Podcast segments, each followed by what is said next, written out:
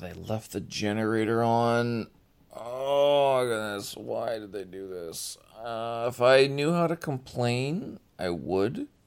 If my Chinese was good enough, I would call them up and ask them why is this thing still on? It should be off after 5:30.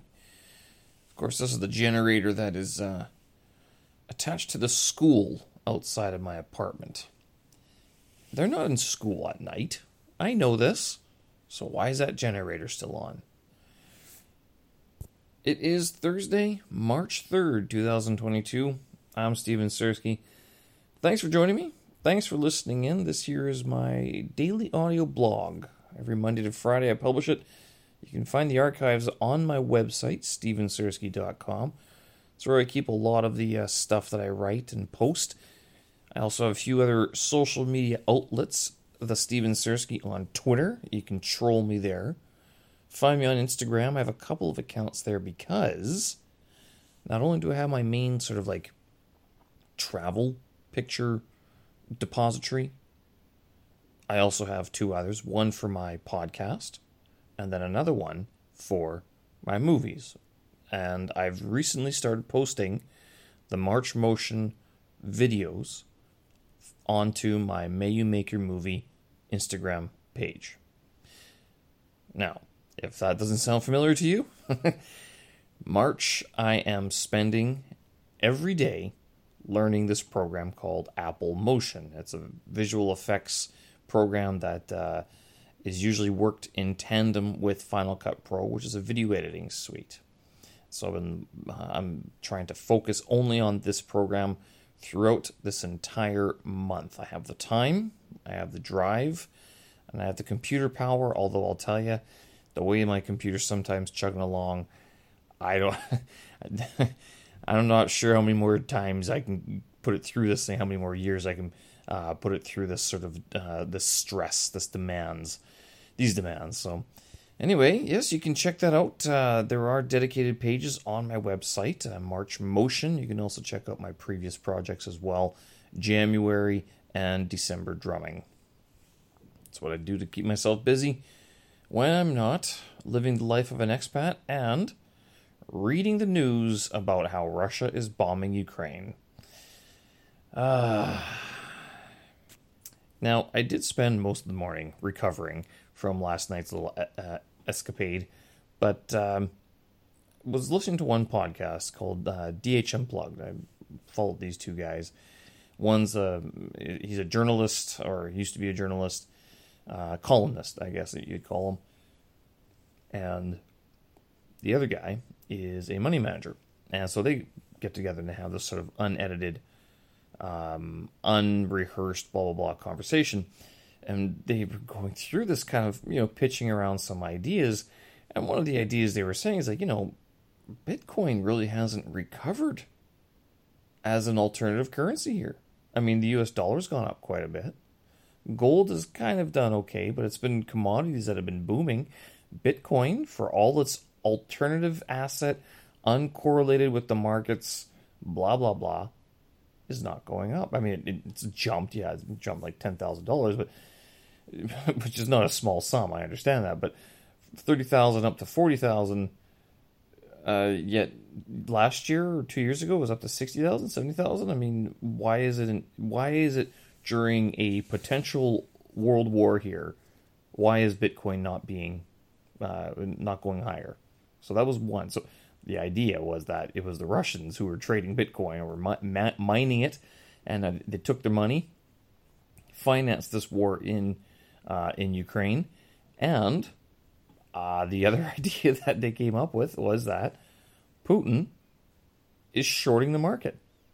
It's a and you can do this. You can go ahead and short the market, make sell low, buy uh, was it sell high, buy low? Or, yeah, so short selling is the uh, the reverse where you are selling first and then buying later. So you sell high and you buy low.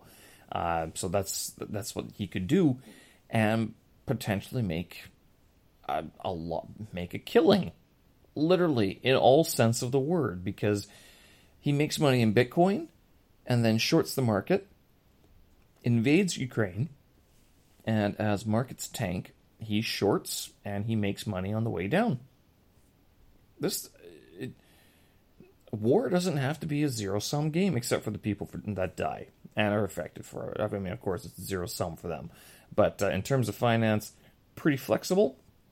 And this is uh, one of, I guess, you know, maybe for all his uh, uh, proponents of like, you know, we want to destroy or we want to deconstruct the post Cold World War, Cold War um, agreements and networks and everything. Maybe this is one of his, you know, fuck yous to the West. It's like, if you're going to do this to me, then I'm just going to use the tools against you. Which then kind of goes into the argument of like, well, if you're using the tools of, you know, the, the people that you don't like, or you're saying are doing it wrong, uh, what does that mean? Right? Ah, so yeah, that war continues. They've taken one city, uh, uh, I don't know, Cherniv, Cherniv, Cherniv, in not uh, in in the south of the country. I know they took that one, but uh, Kiev, Kiev, Kiev, Kiev, Kiev, and Kharkiv are still, even though they've been bombed. Like Kharkiv has been bombed, uh, and that's the city I used to live in. But uh, as far as I know, I mean, civilian casualties. I've heard, I've seen numbers between 300 and 2,000. Um, million people displaced. I mean, the country only has, I can't remember actually, is it 30 or 60 million? I mean, it's not a, a massive country by by any stretch of it, but uh, so far the numbers seem to be kind of low, which is a good thing. But also with the Russian soldiers, they had uh, Russia actually admitted that they'd that they'd had 500 soldiers die basically, and that's that number seems really small, and it's it's kind of like, well, why isn't Ukraine able to retaliate as much? Like, why why can't they do this? Uh, I don't. Obviously, they're not as well equipped as Russia. Um, maybe they didn't Bitcoin enough prior to the, this invasion. They probably weren't really expecting it either. Going, what the hell? Like, why are you blowing us up? What the hell would we do? Uh, so, I mean, they the Russian army is a lot larger than 500 people, right? They can they can absorb 500 soldiers uh, a loss of them. Uh, what what else? I mean, are they just sort of teasing this? I mean, why aren't they deploying the whole force? Why don't they just go take the country? They it's been a week. They haven't. They've made some inroads, but uh, I'm looking at this like a lot of the bridges have been blown up. So like Ukraine is literally cut off from Russia now. It's they've severed the link, those links uh, it's kind of hard to believe, you know, this is on my mind that uh, we have a, a, a war, a potentially a world war brewing right now in Europe. And I mean, here we are just, I mean, get up, go to work. I didn't go to work today, but I work on Saturday. Uh, but how much can I do? What more can I do? The one thing I did do is that today's March Motion project is actually a tribute to Ukraine.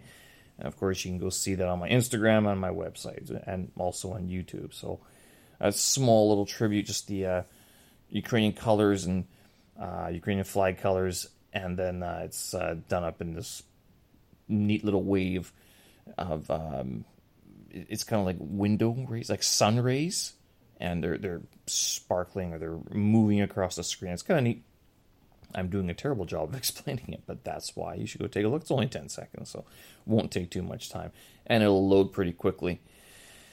Uh, yeah. Uh, other than that, I mean, to get my mind off of this, I did spend some time uh, looking at. Uh, I did not get any Chinese done today. I just wasn't in the mood for it, and I, my head was kind of fuzzy this morning too. But I was looking at the Delta materials because uh, I was looking. I have a bunch of these websites that I'm looking at. So, if you want to do this this diploma, there's a lot of information.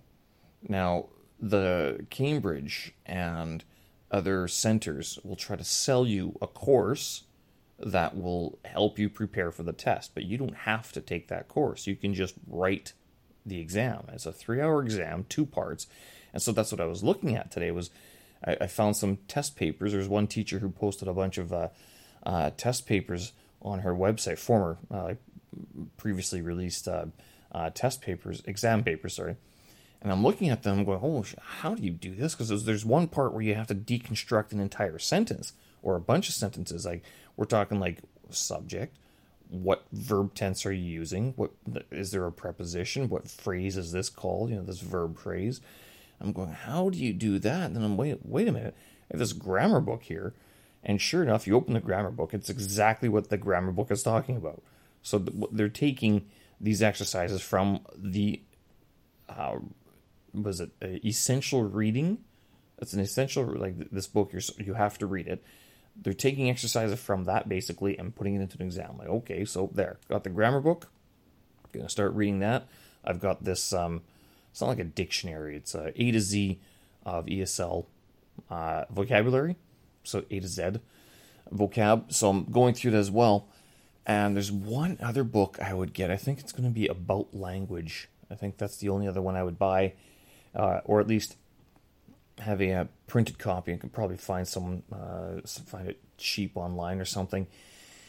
And if I sat down, I got thinking about this. I'm going, so if I can just write the test, I mean, I don't really want to be pressured to go to a course, and really don't want to do that.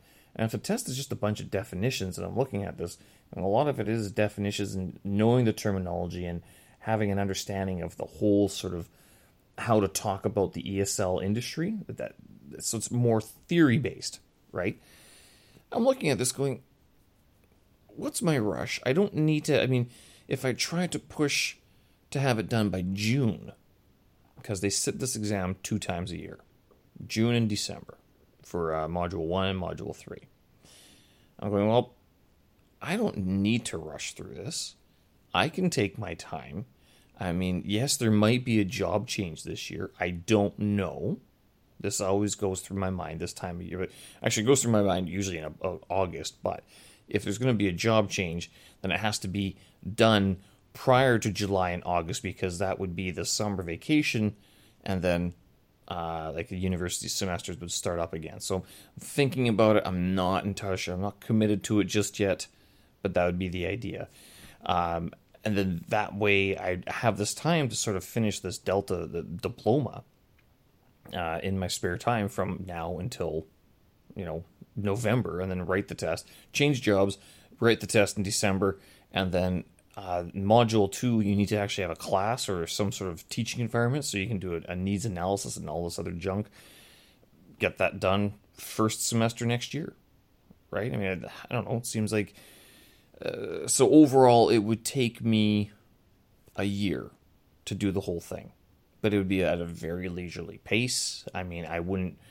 I don't feel the need at all to be stressed out about this thing. I remember my master's degrees and one master's degree, and I'm not going to go through that again. Like I, if at all possible, I would just no way. So if it's going to take a little bit longer, now one of the things with it is that even though if it takes longer, as long as I'm still generating ideas and able to be productive, so if I'm able to still do these things like March Motion, uh, April After Effects, then maybe make your movie, all these other th- projects that sort of supplement, that are able to supplement a lot of the things, uh, well, my day basically. But then all these these skills, like this, the building up of uh, using Apple Motion as uh, visual effects, After Effects, using Logic Pro.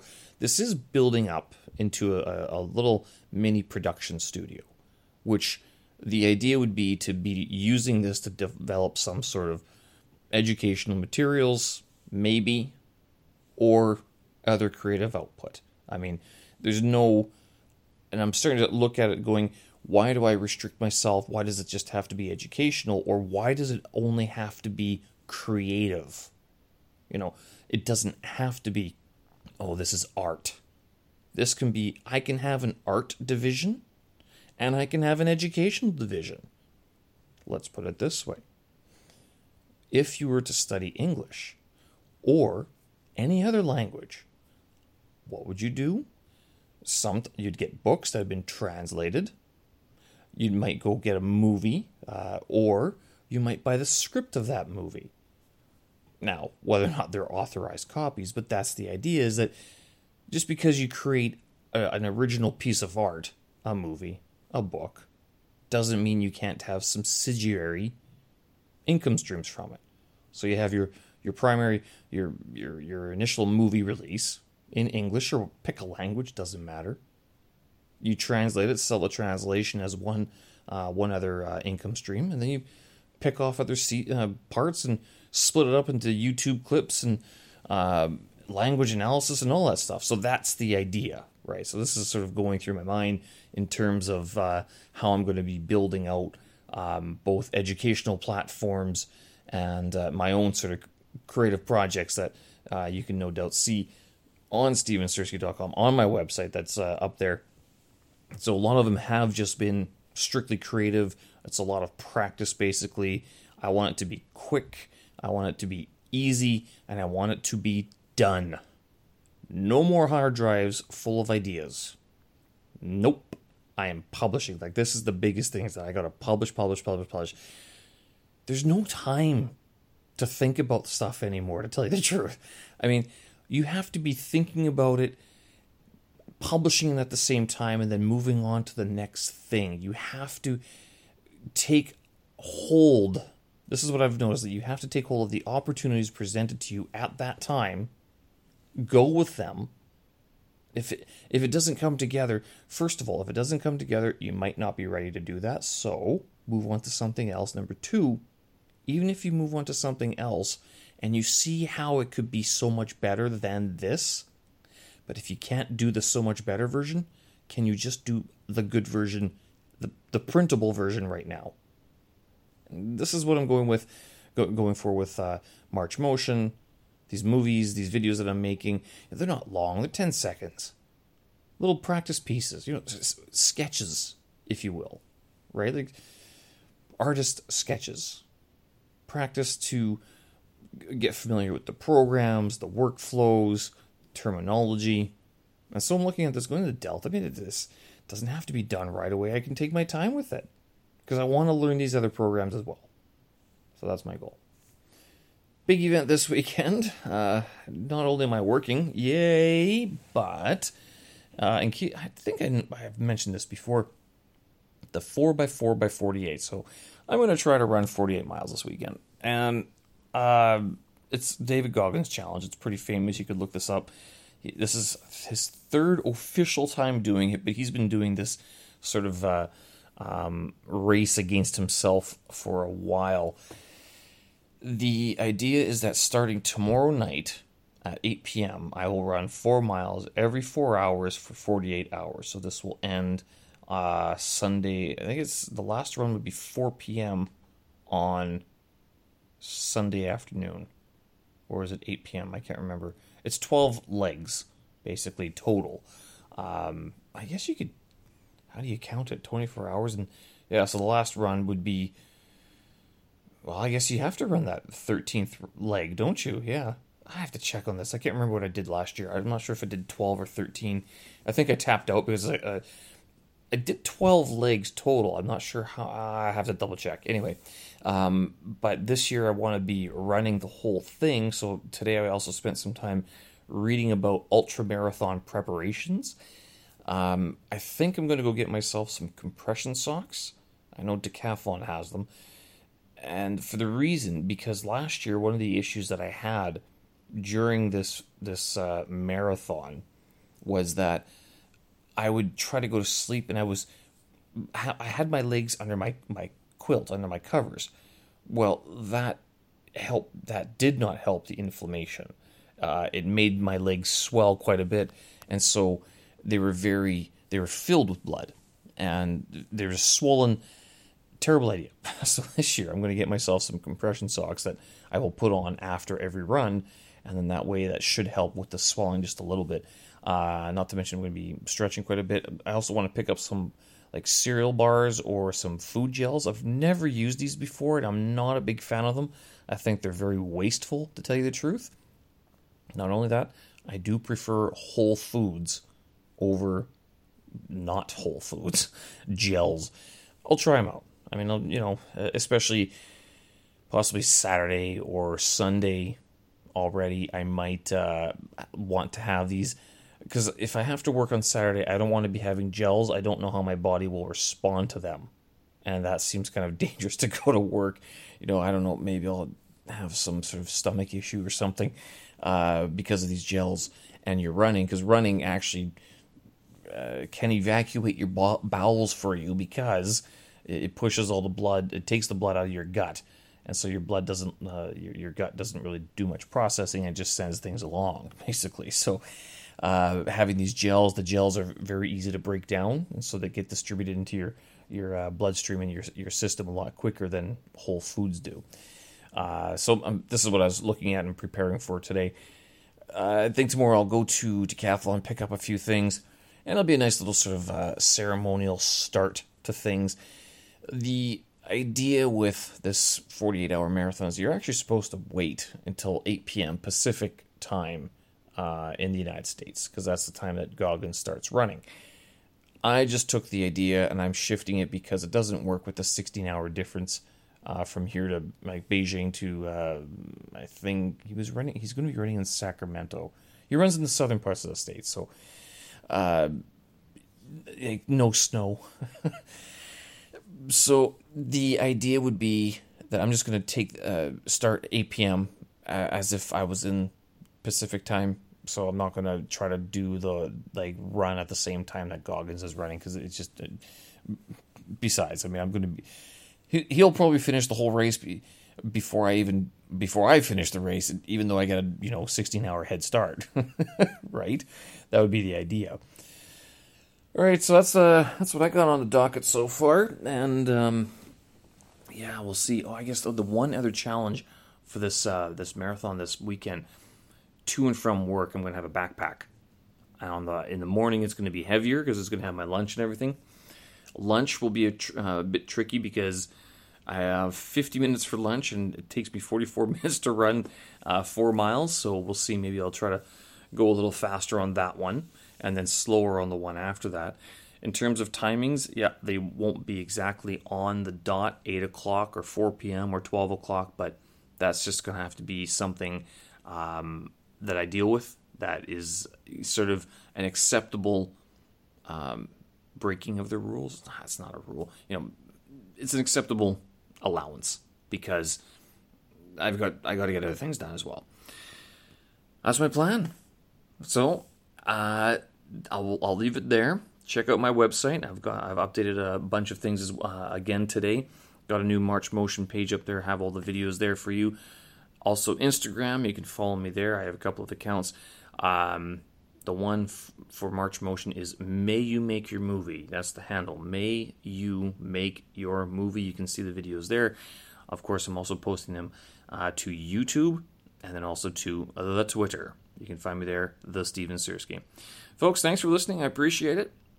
Have a good night, and let's stop bombing Ukraine, please, Russia. Slava Ukraini, Slava Ukraini, Heroim, Heroim, Heroim, Heroim Slava. I'm trying to Romanize the, the Ukrainian, and it's not working. Basically, uh, glory to Ukraine and glorify it.